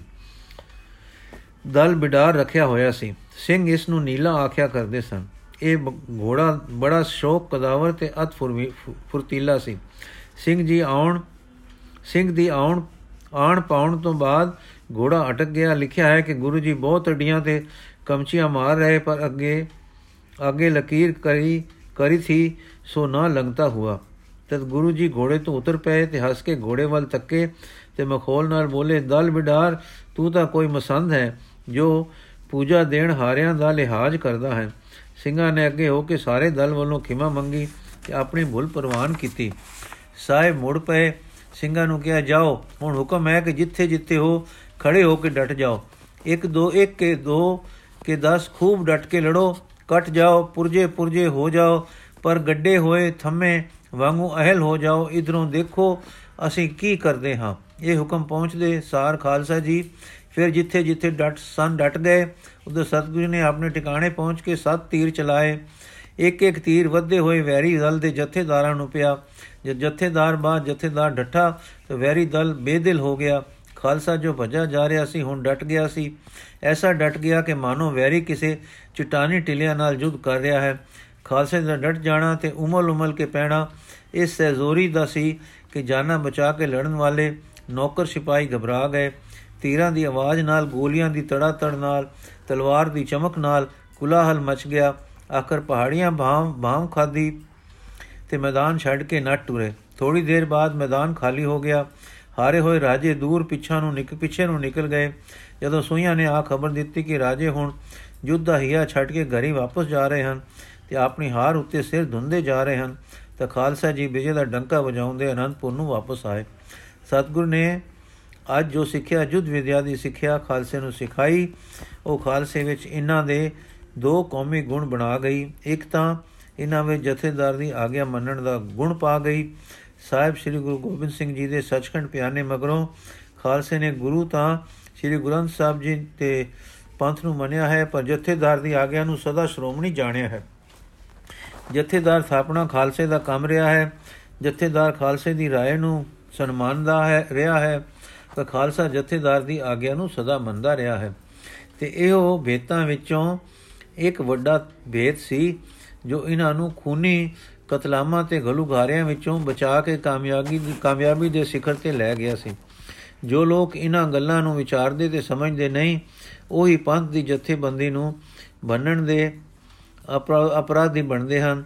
ਦੂਸਰਾ ਵੱਲ ਜੋ ਖਾਲਸੇ ਨੇ ਇਸ ਯੁੱਧ ਵਿੱਚ ਸਿੱਖਿਆ, ਉਹ ਇਹ ਵੀ ਇਹਨਾਂ ਦਾ ਇੱਕ ਕੌਮੀ ਗੁਣ ਬਣ ਗਿਆ। ਮੈਦਾਨ ਜੰਗ ਵਿੱਚ ਯੁੱਧ ਕਰਦੇ, ਇਹ ਕਿਸੇ ਆਪਣੇ ਅੰਦਾਜ਼ ਦੇ ਜਾਂਚ ਨਾਲ ਕਿਸੇ ਵੇਲੇ ਮੈਦਾਨ ਛੱਡ ਤੁਰਦੇ ਸਨ। ਛੱਡ ਤੁਰਦੇ ਹਨ। ਜਦੋਂ ਦੁਸ਼ਮਣ ਦਲ ਸਮਝਦਾ ਹੈ ਕਿ ਇਹ ਹਾਰ ਕੇ ਭੱਜ ਗਏ ਹਨ, ਤਾਂ ਉਹ ਟੁੱਟ ਕੇ ਆ ਪੈਂਦਾ ਹੈ। ਅੱਗੋਂ ਇਹ ਕਿਸੇ ਟਿਕਾਣੇ ਫੇਰ ਡਟ ਕੇ ਖਲੋ ਜਾਂਦੇ ਹਨ ਤੇ ਸਫਾ ਤੋੜ ਕੇ ਵੱਧੇ ਆ ਰਹੇ ਸ਼ਤਰੂ ਦਲ ਨੂੰ ਮੁੜ ਜਿੱਤ ਲੈਂਦੇ ਹਨ। ਅਹਿਮਦ ਸ਼ਾਹ ਅਬਦਾਲੀ ਇਹਨਾਂ ਦੇ ਇਸ ਵਸਫ ਨੂੰ ਸਮਝਦਾ ਸੀ। ਇਸ ਕਰਕੇ ਉਹ ਆਪਣੇ ਜਥੇਦਾਰਾਂ ਨੂੰ ਕਿਹਾ ਕਰਦਾ ਸੀ, ਦੇਖਣਾ, ਆਪਣੀ ਸਫਾ ਨਾ ਤੋੜਨੀਆਂ। ਸਿੱਖ ਹਾਰ ਕੇ ਨਸ ਜਾਣ, ਤਾਂ ਹਾਰੇ ਸਮਝ ਕੇ ਮਗਰ ਨਾ ਤਕਬਰ ਤਾਂ ਮਗਰ ਨਾ ਤਕ ਤਕਰਬ ਕਰਨਾ, ਨਹੀਂ ਤਾਂ ਲੈਣੇ ਦੇ ਪੈਣੇ, ਲੈਣੇ ਦੇ ਦੇਣੇ ਪੈ ਜਾਣਗੇ। ਇਹ ਗੱਲ ਸਭ ਤੋਂ ਪਹਿਲਾਂ ਬਲੀਆ ਚੰਦ ਤੇ ਯੁੱਧ ਵਿੱਚ ਅਚਾਨਕ ਫਸ ਜਾਣ ਸਮੇਂ ਸਿੱਖਾਂ ਨੇ ਸਿੱਖੀ ਸੀ। ਅੱਜ ਸੱਚੀ ਮੁੱਚੀ ਭਾਂਜ ਖਾ ਕੇ ਜੋ ਖਾਲਸਾ ਹੁਕਮ ਹੇਠ ਮੁੜ ਕੇ ਡਟ ਗਿਆ ਸੀ, ਉਸਨੇ ਇਹ ਕੌਮੀ ਆਚਰਣ ਬਣਾ ਦਿੱਤਾ ਕਿ ਹਾਰ ਖਾ ਕੇ ਵੀ ਦਿਲ ਨਹੀਂ ਛੱਡਣਾ ਫਿਰ ਡਟ ਜਾਣਾ ਤੇ ਐਸਾ ਡਟਣਾ ਕਿ ਕਈ ਗਈ ਬਹੋੜ ਲੈਣੀ ਤੇ ਮੂੜ ਫਤਿਹ ਪਾ ਲੈਣੀ। ਚਮਕੌਰ ਵਿੱਚ 40 ਮੁਕਤਿਆਂ ਨਾਲ ਬੋੜਕ ਬੇਓੜਕ ਫੌਜਾਂ ਦੇ ਘੇਰੇ ਵਿੱਚ ਸਾਰਾ ਦਿਨ ਲੜ ਕੇ ਗੁਰੂ ਜੀ ਨੇ ਦਿਲ ਦਿਲ ਜਵੀ ਨਾ ਖਾਦੀ ਨਾ ਹਾਰ ਮੰਨੀ, ਨਾ ਸ਼ਰਨ ਲਈ। ਅਖੀਰ ਤੱਕ ਜੁਦ ਮਚਾਈ ਗਏ ਤੇ ਅਖੀਰਲੇ ਆਦਮੀ ਜੋ ਆਪ ਦੇ ਜਾਣ ਬਾਅਦ ਰਹਿ ਗਏ ਸਨ, ਦੇ ਜਿਉਂਦਿਆਂ ਤੱਕ ਜੁਦ ਜਾਰੀ ਰਿਹਾ ਸੀ। ਇਹ ਆਪ ਦੀ ਕਰਨੀ ਕੌਮ ਵਿੱਚ ਇੱਕ ਹੁਣ ਤੱਕ ਹੁਣ ਭਰ ਗੁਣ ਭਰ ਗਈ ਕਿ ਆ ਬਣੀ ਉੱਤੇ ਖਾਲਸਾ ਦਲ ਅਖੀਰ ਤੱਕ ਡਟਿਆ ਰਹਿੰਦਾ ਹੈ ਤੇ ਆਪਣੀ ਇਸ ਇਸ ਕਲਾਲੀ ਤਾਕਤ ਨਾਲ ਫਤਿਹ ਪਾਉਂਦਾ ਹੈ। ਇਸ ਦੇ ਨਮੂਨੇ ਸਾਹਿਬਾਂ ਦੇ ਵੇਲੇ ਮੁਕਤਸਰ ਅੱਗੋਂ ਦੇ ਘਲੂਘਾਰੇ, ਨੁਸ਼ਹਿਰੇ ਦਾ ਯੁੱਧ ਤੇ ਇਸ ਸਮੇਂ ਸਾਰਾ ਗੜੀ ਤੇ ਗੈਲੀ ਪਹਿਲੀ ਆਦ ਦੇ ਸੰਗਰ ਹੁਣ ਤੱਕ ਦੱਸ ਰਹੇ ਹਨ ਕਿ ਸਿੰਘਾਂ ਦਾ ਇਹ ਇੱਕ ਅਜੀਬ ਦ੍ਰਿੜ ਆਚਰਣ ਹੈ ਜੋ ਸ਼ਤਰੂ ਦਲ ਦੀ ਬਹੁਤਾਇਤ ਤੇ ਪ੍ਰਾਰਲਭਤਾ ਦੇ ਸਾਹਮਣੇ ਵੀ ਅਜੁਕ ਤੇ ਅਜਵਾ ਰਹਿੰਦਾ ਹੈ। ਇਸੇ ਹੀ ਤਰ੍ਹਾਂ ਅੱਜ ਦੇ ਯੁੱਧ ਨੇ ਹਾਰ ਖਾ ਕੇ ਫਟ ਫਿਰ ਫਿਰ ਡਟ ਜਾਣਾ ਤੇ ਫਤਿਹ ਪਾਉਣੀ ਅਤੇ ਜਥੇਦਾਰ ਦਾ ਕਿਹਾ, ਕਦੇ ਨਹੀਂ ਮੋੜਨਾ ਤੇ ਸੁਸਿੱਖਿਆਤਾ ਦੇ ਅਸੂਲ ਨੂੰ ਨਹੀਂ ਤੋੜਨਾ। ਇਹ ਦੇ ਗੁਣ, ਇਹਦੇ ਗੁਣ ਅੱਜ ਦੇ ਸਤਗੁਰ ਤੇ ਵਰਤਾਰੇ ਨੇ ਖਾਲਸੇ ਦਾ ਕੌਮੀ ਆਚਰਣ ਬਣਾ ਦਿੱਤੇ ਸਨ। ਇਹਨਾਂ ਸਾਰੇ ਅਸੂਲਾਂ ਦੀ ਪ੍ਰਤਪਾਲਾ ਜੋ ਚਾਹੇ, ਜੋ ਦਾਤੇ ਨੇ ਸਿਖਾਏ, ਕੌਮ ਦੀ ਵਿਜੇ ਦੀ ਸਹਾਈ ਰਹਿੰਦੀ ਹੈ, ਇਹਨਾਂ ਦੀ ਅਨਗੈਲੀ ਹਾਰ ਦਾ ਸਮਾਂ ਲਿਖਾਉਣ ਲਿਖਾਉਣ ਲਿਆਉਂਦੀ ਹੈ। ਸੁਸਿੱਖਿਅਤ ਹੋ ਕੇ ਸਿੱਖਿਆ ਅਨੁਸਾਰ ਟੁੰਨਾ ਜਥੇਬੰਦੀ ਦਾ ਅੰਗ ਹੈ। ਜੁਦ ਵਿਦਿਆ ਦੀ ਇਹ ਸੁਸਿੱਖਿਅਤਾ ਹੈ ਕਿ ਜਥੇਦਾਰ ਦੇ ਹੁਕਮ ਅਨੁਸਾਰ ਟੁਰਨਾ ਹੈ। ਇਸ ਸੁਸਿੱਖਿਅਤਾ ਨੂੰ ਵਿਦਵਾਨ ਲੋਕ ਅਨੁਸ਼ਾਸਨ ਵੀ ਆਖਦੇ ਹਨ ਤੇ ਪੱਛਮੀ ਲੋਕ ਡਿਸਪਲਿਨ ਵੀ ਆਖਦੇ ਹਨ। ਇਸ ਅਸੂਲ ਦੀ ਪ੍ਰਤਪਾਲਨਾ, ਪ੍ਰਤਪਾਲਾ ਨਿਰੀ ਜੁਦ ਵਿਦਿਆ ਵਿੱਚ ਹੀ ਨਹੀਂ, ਸਗੋਂ ਜਥੇਬੰਦੀ ਦੇ ਹਰ ਤਰ੍ਹਾਂ ਦੇ ਪ੍ਰਬੰਧ ਵਿੱਚ ਜ਼ਰੂਰੀ ਹੁੰਦੀ ਹੈ। ਇਹ ਗੱਲ ਖਾਲਸੇ ਜੀ ਨੂੰ ਸਤਿਗੁਰੂ ਜੀ ਨੇ ਅੱਜ ਇਸ ਦੇ ਨਾ ਵਰਤਣ ਦਾ ਕੋੜਾ ਫਲ ਉਹਨਾਂ ਦੇ ਤਜਰਬੇ ਵਿੱਚ ਲਿਆ ਕੇ ਸਿਖਾ ਦਿੱਤੀ। ਹਾਰ ਖਾ ਕੇ ਪਹਾੜੀ ਦਲ ਆਪਣੀ ਰਾਜਧਾਨੀ ਨੂੰ ਮੁੜ ਗਿਆ। ਗੁਰੂ ਦਾ ਦਲ ਇਹ ਜਿੱਤ ਪਾ ਕੇ ਅਨੰਦਪੁਰ ਆ ਗਿਆ। ਸਭ ਤੋਂ ਪਹਿਲਾਂ ਜ਼ਖਮੀਆਂ ਦੀ ਭਾਲ ਹੋਈ। ਇਹਨਾਂ ਨੂੰ, ਜਿਨ੍ਹਾਂ ਨੂੰ ਅਨੰਦਪੁਰ ਪਹੁੰਚਾ ਕੇ ਵੈਦਾਂ ਦੇ ਹਵਾਲੇ ਕੀਤਾ ਗਿਆ, ਜਿਨ੍ਹਾਂ ਨੇ ਸਾਲ ਪੱਤਰ ਆਦ ਦਵਾਈਆਂ ਨਾਲ ਜ਼ਖਮ ਬੱਦੇ ਤੇ ਹਰ ਤਰ੍ਹਾਂ ਦੀ ਯਾਦਦਾਰੀ ਕੀਤੀ। ਕੁਝ ਸਿੰਘ ਪਿੱਛੇ ਛੱਡੇ ਗਏ, ਜੋ ਮਰ ਚੁੱਕੇ ਸ਼ਹੀਦਾਂ ਦੀਆਂ ਲੋਥਾਂ ਦੇ ਅੰਗੀਠੇ ਬਾਲ ਕੇ ਸਨਮਾਨ ਨਾਲ ਸੰਸਕਾਰ ਕਰ ਦੇਣ। ਅਨੰਦਪੁਰ ਵਿੱਚ ਆ ਕੇ ਬਾਕੀ ਸਵਸਥ ਸਾਈ ਸੈਨਾ ਨੇ ਆਪੋ ਆਪਣੇ ਟਿਕਾਣੇ ਡੇਰੇ ਜਾ ਕੀਤੇ। ਗੁਰਦੁਆਰੇ ਤੇ ਘਰ ਘਰ ਕੁਲਾਹਲ ਹੋਏ। ਕਵੀ ਸੰਤੋਖ ਜੀ ਲਿਖਦੇ ਹਨ, ਕਰਿਓ ਕਰਾ ਬਹੁ ਵਜੀ ਵਧਾਈ, ਆਏ ਜੀਤ ਸਤਰ ਸਮਦਾਈ, ਦਾਨ ਬ੍ਰਿੰਦ ਰੋਕਨ ਕੋ, ਰੰਕਨ ਕੋ ਦੀਨੋ, ਸੁਜਸ ਪ੍ਰਚਾਰਨ ਜੈ ਜੈ ਕੀਨੋ, ਮੰਗਲ ਕਰੇ ਅਨੇਕ ਪ੍ਰਕਾਰਾ, ਮੰਗਲ ਮੂਲ ਗੁਰੂ ਕਰ, ਗੁਰੂ ਦਰਦਾਤਾਰਾ ਬਜੈ ਮ੍ਰਿਦੰਗ ਰਬਾਬ ਗਨੇਰੇ ਗਾਵੇ ਸ਼ਬਦ ਸੁਖਦ ਗੁਰ ਕੇਰੇ। ਇਸ ਤਰ੍ਹਾਂ ਨਾਲ ਅਨੰਦਪੁਰ ਮੰਗਲਚਾਰ ਹੋ ਕੇ ਰੋਜ਼ ਦੀਵਾਨ ਸਜਦੇ ਸਨ ਤੇ ਸੰਗਤਾਂ ਵਿੱਚ ਨਾਮਦਾਨ ਵਰਤਦੇ ਸਨ। ਇੱਕ ਦਿਨ ਦੀਵਾਨ ਸਜ ਰਿਹਾ ਸੀ, ਆਪਣੇ ਤੇ ਉਪਰੇ ਅਨੇਕਾਂ ਜੁੜੇ ਬੈਠੇ ਸਨ ਕਿ ਵੀਰ ਸਿੰਘ, ਜਸਪਾਲੀ, ਮਦਨ ਸਿੰਘ ਰਾਜਪੂਤ ਤੇ ਸਿਆਮ ਸਿੰਘ ਆਦਿ ਵੀ ਨਿਕਟ ਆ ਬੈਠੇ। ਤਦ ਪ੍ਰਸੰਨ ਹੋਇਆ ਕਿ ਖਾਲਸਾ ਜੋ ਆਪਨੇ ਰਚਿਆ ਹੈ, ਇਸ ਦਾ ਭਾਵ ਅਰਥ ਕੀ ਹੈ? ਤਾਂ ਸ੍ਰੀ ਸਤਗੁਰੂ ਜੀ ਬੋਲੇ ਜੋ ਇੱਕ ਅਕਾਲ ਪੁਰਖ ਦੀ ਟੇਕ ਧਾਰ ਲਏ ਤੇ ਹੋਰ ਸਭ ਕੁਝ ਛੋੜ ਦੇਵੇ, ਸੋ ਖਾਲਸਾ ਹੈ। ਸ਼ਿਆਮ ਸਿੰਘ ਪਾਤਸ਼ਾਹ ਇੱਕ ਦੀ ਟੇਕ ਦੇ ਨਾਲ ਹੋਰ ਅਨੇਕਾਂ ਕਰਮ ਜੋ ਸ਼ੁਭ ਹਨ, ਸੋ ਕਰਨੇ ਹਨ। ਖਾਲਸੇ ਨੇ ਕਿ ਨਹੀਂ? ਜੈਸਾ ਕਿ ਤੀਰਥਾਂ ਦੇ ਇਸ਼ਨਾਨ, ਉੱਥੇ ਜਾ ਕੇ ਦਇਆ, ਧਰਮ ਦੇ ਕੰਮ ਕਰਨੇ, ਲੋਕਾਂ ਨੂੰ ਦਾਨ ਦੇਣੇ, ਫਿਰ ਕਈ ਲੋਕ ਉੱਥੇ ਜਾ ਕੇ ਤਪ ਕਰਦੇ ਹਨ। ਕਈ ਯੋਗ ਮਤ ਅਨੁਸਾਰ ਧਾਰਨਾ, ਧਿਆਨ, ਸਮਾਧੀਆਂ, ਸਾਧਨੇ ਵਾਲਾ ਤੇ ਸਾਧਨੇ ਵਾਲਾ ਤੇ ਕਈ ਹੱਠ ਦਾ ਸੰਯਮ ਕਰਦੇ ਹਨ। ਕਈ ਲੋਕ ਜੈਨੀਆਂ ਵਾਂਗ ਅਨੇਕ ਤਰ੍ਹਾਂ ਦੇ ਆਪੇ ਉੱਤੇ ਟੋਰਾ, ਰੋਕਾਂ ਲਾਉਣੇ ਵਾਲੇ ਸੰਯਮ ਸਾਧਦੇ ਹਨ। ਐਸੇ ਐਸੇ ਕਰਮ ਖਾਲਸੇ ਨੇ ਨਹੀਂ ਕਰਨੇ ਕਿ ਕਰਨੇ ਹਨ। ਸਾਹਿਬਾਨ ਨੇ ਮੁਸਕਰਾ ਕੇ ਫਰਮਾਇਆ, ਸ਼ੁਭ ਕੰਮਾਂ ਵਾਸਤੇ ਤਾਂ ਖਾਲਸਾ ਰਚਿਆ ਹੈ। ਪੁਨਕ, ਪੁੰਨਿਆ ਕਰਮ, ਕਰਨੇ ਆਚਰਣ ਉੱਚਾ ਸੁੱਚਾ ਰੱਖਣਾ ਖਾਲਸੇ ਦਾ ਪਹਿਲਾ ਨੇਮ ਹੈ। ਫਿਰ ਖਾਲਸੇ ਦੀ ਟੇਕ ਸਾਈਂ ਇੱਕ ਰੱਬ ਦਾਤਾਰ ਤੇ ਲਵਾ ਦਿੱਤੀ ਹੈ। ਸ਼ੁਭ ਕਰਮ ਕਰੇ, ਸਾਈਂ ਦੇ ਪਿਆਰ ਵਿੱਚ ਰਹੇ, ਨਾਮ ਹਿਰਦੇ ਵਸਾਓ। ਨਿਰੇ ਹੋਂ ਨਾਲ ਕੀਤੇ ਤੀਰਥਾਂ ਦਾ ਇਸ਼ਨਾਨ। ਮਾਤਰ ਨਾਲ ਕਲਿਆਣ ਦੀ ਆਸ ਧਾਰਨ। ਆਦ ਸਾਰੇ ਕਰਮਾਂ ਨੂੰ ਫੋਕਟ ਕਰਕੇ ਜਾਣੋ। ਮਦਨ ਸਿੰਘ, ਜੀਵ ਨੂੰ ਦੁੱਖ ਸੁੱਖ ਲੋੜਾਂ ਵਾਪਰਦੀਆਂ ਹਨ। ਕਲੇਸ਼ ਕਸ਼ਟ ਆਉਂਦੇ ਹਨ। ਘਾਬਰ ਕੇ ਪੀਰਾਂ ਫਕੀਰਾਂ, ਜੰਤਰਾਂ ਮੰਤਰਾਂ ਵਾਲਿਆਂ, ਜ਼ਿਆਰਤਾਂ ਮਰੇ ਫਕੀਰਾਂ ਦੀਆਂ ਗੋਰਾਂ, ਕਬਰਾਂ ਅਤੇ ਜੋਗੀਆਂ, ਸੰਨਿਆਸੀਆਂ ਦੀਆਂ ਮੜੀਆਂ ਮਠੋਲੀਆਂ ਤੇ ਸੁਖਣਾ ਸਰੀਰ ਸ਼੍ਰੇਣੀਆਂ ਸੁਖ ਦੀਆਂ, ਸੁਖੀਂਦੀਆਂ ਤੇ ਮਨੋ ਕਾਮਨਾ ਪਾਈਦੀਆਂ ਹਨ। ਆਪ ਦੇ ਸਿੱਖ ਵੀ ਕਦੇ ਕਿਤੇ ਇਹਨਾਂ ਗੱਲਾਂ ਵਿੱਚ ਚੋਰੀ ਛੱਪੇ ਜਾ ਲੱਗਦੇ ਹੋਣ ਤਾਂ ਪਤਾ ਨਹੀਂ, ਭਲਾ ਜੇ ਕੁਝ ਹੋਵੇ ਚਾਹੇ, ਚਾਹੋ ਨਾ, ਪਰ ਲੋੜਾ ਪੂਰਨ ਹੋ ਜਾਣ ਤਾਂ ਐਸਾ ਕਰਨੇ ਦਾ ਕੋਈ ਡਰ ਤਾਂ ਨਹੀਂ। ਫਿਰ ਖਾਲਸੇ ਨੂੰ ਕਿਵੇਂ ਆ ਗਿਆ ਹੈ? ਸਤਗੁਰ ਸੁਣ ਕੇ ਖੂਬ ਹੱਸੇ ਤੇ ਫਰਮਾਉਣ ਲੱਗੇ, ਭਾਈ ਹਾਥੀ ਦੇ ਪੈਰ ਵਿੱਚ ਸਾਰੇ ਪੈਰ ਆ ਜਾਂਦੇ ਹਨ। ਤੇ ਖਾਲਸੇ ਲਈ ਅਸਾਂ ਸਾਰੇ ਗਹਿਣੇ ਬਨ ਕੇ, ਇੱਕ ਹੱਸ ਘੜਾ ਕੇ ਇਹਨਾਂ ਦੇ ਗਲੇ ਪਾ ਦਿੱਤਾ ਹੈ। ਉਹ ਇੱਕ ਅਕਾਲ ਪੁਰਖ ਦੀ ਟੇਕ ਦੇ ਕੇ ਉਸ ਉੱਤੇ ਪੂਰਨ ਭਰੋਸੇ ਤੇ ਉਸ ਨਾਲ ਪੂਰਨ ਪ੍ਰੇਮ ਦੀ ਜੁਗਤ ਨਾ, ਨਾਮ ਇਹਨਾਂ ਨੂੰ ਸਿਖਾ ਦਿੱਤੀ ਹੈ। ਖਾਲਸਾ ਇਸ ਧਾਰਨਾ ਦਾ ਧਾਰਨੀ ਹੋ ਕੇ ਨਾ ਗੋਰਾ, ਨਾ ਮੜੀਆਂ, ਨਾ ਮੱਠਾ, ਮਠੋਲੀਆਂ ਨੂੰ ਆਸ ਪੁਜਾਵਨ ਹਾਰ ਜਾਣ ਕੇ ਉਹਨਾਂ ਦੀ ਕਾਣ ਕੱਢੇਗਾ। ਨਾ ਰੋਜ਼ੇ ਤੇ ਬ੍ਰਤ ਆਦ ਕਠਨ ਸਾਧੇ ਕਰਮਾਂ ਵਿੱਚ ਫਸੇਗਾ। ਇਸ ਦਾ ਬ੍ਰਤ ਇੱਕ ਅਕਾਲ ਪੁਰਖ ਤੇ ਭਰੋਸਾ, ਇਸ ਦੀ ਅਰਦਾਸ ਸੁਖਣਾ ਮੰਗ ਸਭ ਵਾਹਿਗੁਰੂ ਜੀ ਤੇ ਹੋਵੇਗੀ। ਇਸ ਦਾ ਤੀਰਥ ਵਾਹਿਗੁਰੂ ਜੀ ਦਾ ਨਾਮ ਹੋਵੇਗਾ। ਇਸ ਦਾ ਸੰਯਮ ਆਚਰਣ ਦੀ ਸੁਧਤਾ ਹੋਵੇਗਾ। ਇਸ ਦਾ ਤਪ ਕੀਰਤਨ ਹੋਵੇਗਾ। ਇਸ ਦੀ ਦਇਆ, ਜੀਵ ਦਇਆ ਹੋਵੇਗੀ। ਵੀਰ ਸਿੰਘ, ਇਹ ਨਿਰਗੁਣ ਪਰਮਾਤਮਾ ਨਾਲ ਨਿਉ ਪਿਆਰ, ਪ੍ਰੇਮ ਟੇਕ ਆਸਾ ਬੜੀ ਕਠਨ ਸਾਧਿਆ ਬਾਤ ਹੈ। ਸਾਨੂੰ ਲੋੜਕੂ ਜੀਵਾਂ ਨੂੰ ਕਿਵੇਂ ਪ੍ਰਾਪਤ ਹੋਵੇਗੀ? ਉਹਨਾਂ ਕਰਮਾਂ ਤੋਂ ਇਹ ਖੇਲ ਅਖੇਰੀ ਔਖੇਰੀ ਜਾਪਦੀ ਹੈ। ਸੋ ਗੁਰੂ ਜੀ ਸੋਹਣਾ ਜਿਹਾ ਸੁਗੰਧਿਤ ਸਵਾਸ ਲੈ ਕੇ ਭਾਈ ਇਸ ਦਾ ਤਰੀਕਾ ਅਸਾਂ ਸਿਖਾਲ ਦਿੱਤਾ ਹੈ। ਗੁਰੂ ਬਾਬੇ ਸ੍ਰੀ ਗੁਰੂ ਨਾਨਕ ਦੇਵ ਜੀ ਤੋਂ ਪੰਥ ਦਾ ਮੂਲ ਇਹੋ ਟੁਰਿਆ ਆਉਂਦਾ ਹੈ। ਜਪ।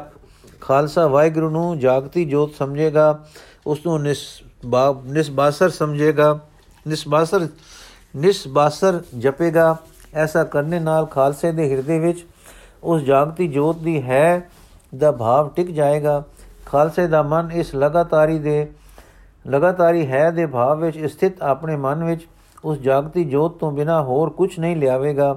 ਇਹ ਪਰਮੇਸ਼ਰ ਦਾ ਜਪ ਸਿਮਰਨ ਬਣ ਜਾਏਗਾ ਤੇ ਹੈ ਦਾ ਲਗਾਤਾਰੀ ਭਾਵ ਹੋ ਕੇ ਖਾਲਸਾ ਦੇ ਸਿੱਧਕ ਭਰੋਸੇ ਪ੍ਰਤੀਤ ਨੂੰ ਵਾਹਿਗੁਰੂ ਪ੍ਰੇਮ ਬਣਾ ਦੇਵੇਗਾ। ਇਹ ਪ੍ਰੇਮ ਨਾਲ ਲਗਾਤਾਰੀ ਮੇਲ ਵਾਹਿਗੁਰੂ ਜੀ ਨਾਲ ਬਣ ਜਾਵੇਗਾ। ਇਉਂ ਇਸ ਦੇ ਹਿਰਦੇ ਵਿੱਚ ਪੂਰਨ ਪੁਰਖ ਦੀ ਪੂਰਨ ਜੋਤ ਜਗ ਪਵੇਗੀ। ਐਸੇ ਪੁਰਖ ਨੂੰ ਅਸਾਂ ਨੇ ਖਾਲਸਾ ਆਖਿਆ ਹੈ। ਇਸ ਕਸਵੱਟੀ ਉੱਤੇ ਲਾ ਕੇ ਤੁਸਾਂ ਨੇ ਪਰਖ ਕਰ ਲੈਣੀ, ਤਾਂ ਤੁਹਾਨੂੰ ਪਤਾ ਲੱਗ ਜਾਏਗਾ ਕਿ ਸੁੱਧ ਤੇ ਖਾਲਸ ਖਾਲਸਾ ਇਹ ਹੈ। ਜਦ ਇਸ ਇੱਕ ਟੇਕ ਇੱਕੋ ਆਧਾਰ ਤੇ ਖਾਲਸੇ ਦਾ ਮਨ ਟਿਕ ਜਾਏਗਾ, ਤਾਂ ਫਿਰ ਜੋ ਕੁਝ ਖਾਲਸੇ ਕਰਨਗੇ, ਉਹ ਸੁਖ ਸੁਭ ਤੇ ਸੁਖਦਾਈ ਹੋਵੇਗਾ। ਇਹ ਸਤਿਗੁਰੂ ਜੀ ਦਾ ਬੱਧਾ ਆਦਰਸ਼ ਸਾਥ ਗੁਰੂ ਜੀ ਨੇ ਸਾਡੇ ਤੱਕ ਅਪਣਨ ਲਈ ਆਪ ਇਉਂ ਬਾਣੀ ਦੇ ਰੂਪ ਵਿੱਚ ਰਚ ਦਿੱਤਾ ਹੈ। ਜਾਗਤ ਜੋਤ ਜਪੈ ਨਿਸਬਾਸੁਰ ਏਕ ਬਿਨਾ ਮਨ ਤੈ ਨੈਕ ਨਾ ਆਨੈ ਪੂਰਨ ਪ੍ਰੇਮ ਪ੍ਰਤੀਤ ਸਜੈ ਬ੍ਰਤ, ਗੌਰ ਮੜੀ ਮਲ ਮਟ ਭੂਲ ਨ ਮਾਨੈ ਤੀਰਥ ਦਾਨ ਦਇਆ ਤਪ ਸੰਜਮ, ਏਕ ਬਿਨਾ ਨ ਏਕ ਪਛਾਨੈ ਪੂਰਨ ਜੋਤ ਜਗੈ ਘਟ ਮੈਂ ਤਬ ਖਾਲਸਾ ਤਾਹੇ ਨਖਾਲਸ ਜਾਣੈ ਫਿਰ ਇੱਕ ਸਿੱਖ ਨੇ ਹੱਥ ਬੰਨ ਕੇ ਬਿਨੇ ਕੀਤੀ, ਪਾਤਸ਼ਾਹ, ਜਿਸ ਨੂੰ ਆਪਨੇ ਜਾਗਤ ਜੋਤ ਫਰਮਾਇਆ ਹੈ, ਉਹ ਕੌਣ ਹੈ? ਕਿਉਂਕਿ ਕਈ ਮੂਰਤੀ ਪੂਜਣ ਹਾਰੇ ਆਪਣੀ ਮੂਰਤੀ ਨੂੰ ਜਾਗਤੀ ਜੋਤ ਤੇ ਜੋਤਾਂ ਵਾਲੀ ਕਹਿ ਦਿੰਦੇ ਦਿੰਦੇ ਹਨ। ਇਹ ਸੁਣ ਕੇ ਸ੍ਰੀ ਗੁਰੂ ਜੀ ਨੇ ਦੇ ਨੈਣ ਇੱਕ ਅਚਰਜ ਰੰਗ ਨਾਲ ਭਰ ਗਏ। ਉੱਪਰ ਵੱਲ ਨੂੰ ਡਿੱਠੇ, ਉਠੇ, ਚੁਫੇਰੇ ਫਿਰੇ ਤੇ ਫਿਰ ਟਿਕ ਗਏ ਤੇ ਸੋਹਣੇ ਗਲੇ ਤੋਂ ਆਵਾਜ਼ ਆਈ, ਸਤ ਸदैव ਸਰੂਪ ਸਤਬ੍ਰਤ ਆਦ ਅਨਾਦ ਅਗਾਦ ਅਜੈ ਹੈ। ਦਾਨ ਦਇਆ ਦਮ ਸੰਜਮ ਨੇ, ਜਤ ਬ੍ਰਤ ਸੀਲ ਸੋ ਬ੍ਰਤ ਅਬੇ ਹੈ ਆਦ ਅਨੀਲ ਅਨਾਦ ਅਨਹਤ ਆਪ ਅਦਵੈਕ ਅਭੇਕ ਅਬੇ ਹੈ ਰੂਪ ਅਰੂਪ ਅਭੇ, ਅਰੇਖ ਜਰਾਰਦਨ ਦੀਨ ਦਿਆਲ ਕਿਰਪਾਲ ਭਏ ਹੈ। ਇੱਕ ਸਿੱਖ ਨੇ ਬਿਨੇ ਕੀਤੀ, ਦਾਤਾ ਜੀਓ, ਐਸਾ ਅਰੂਪ ਅਰੇਖ ਪਰਮਾਤਮਾ ਜੀਵ ਦੇ ਵਿਚਾਰ ਧਿਆਨ ਤੋਂ ਪਰੇ ਹੈ। ਉਹ ਅਗਮ ਹੈ, ਪਹੁੰਚ ਤੋਂ ਪਰੇ ਹੈ। ਸੋ ਪਰੇ ਪਰੇ ਦਾ ਕੀ ਥੋ ਗੁਰੂ ਜੀ ਨੇ ਫਰਮਾਇਆ, ਉਹ ਅਰੂਪ ਤੇ ਅਰੇਕ ਤੇਰੇ ਹਿਰਦੇ ਵਿੱਚ ਬੈਠਾ ਹੈ, ਸਾਰਿਆਂ ਵਿੱਚ ਪਰਿਪੂਰਨ ਹੈ। ਇਹ ਉਚਾਰ ਕੇ ਆਪ ਦੇ ਨੈਣ ਸੋਹਣੇ ਸੋਹਣੇ ਅਡੋਲ ਨੈਣ ਮੁੰਦ ਗਏ, ਹੱਥ ਜੁੜ ਗਏ ਤੇ ਇਹ ਮਿੱਠੀ ਮਿੱਠੀ ਧੁਨੀ ਹੋਈ। ਆਦ ਅਦਵੈਕ ਅਭੇਕ ਮਹਾਪ੍ਰਭ, ਸਤ ਸਰੂਪ ਸੁਸ ਜੋਤ ਪ੍ਰਕਾਸ਼ੀ, ਪੂਰ ਰਿਓ ਸਭ ਹੀ ਘਟ ਕੇ ਪਟ। ਤਤ ਸਮਾਦ ਸੁਭਾਵ ਪ੍ਰਣਾਸੀ, ਆਦ ਜੁਗਾ ਜੁਗਾ ਤੂੰ ਹੀ ਪ੍ਰਭ, ਵੈ ਫੈਲ ਰਿਓ ਸਭ ਅੰਤਰ ਬਾਸੀ। ਦੀਨ ਦਿਆਲ ਕਿਰਪਾਲ ਕਿਰਪਾ ਕਰ, ਆਦ ਜੋਨ ਅਜੈ ਅਬਿਨਾਸੀ ਸੰਗਤ ਸਾਰੀ ਉੱਤੇ ਇਕਾਗਰਤਾ ਤੇ ਟਿਕਾਉ ਦਾ ਪ੍ਰਭਾਵ ਛਾ ਗਿਆ।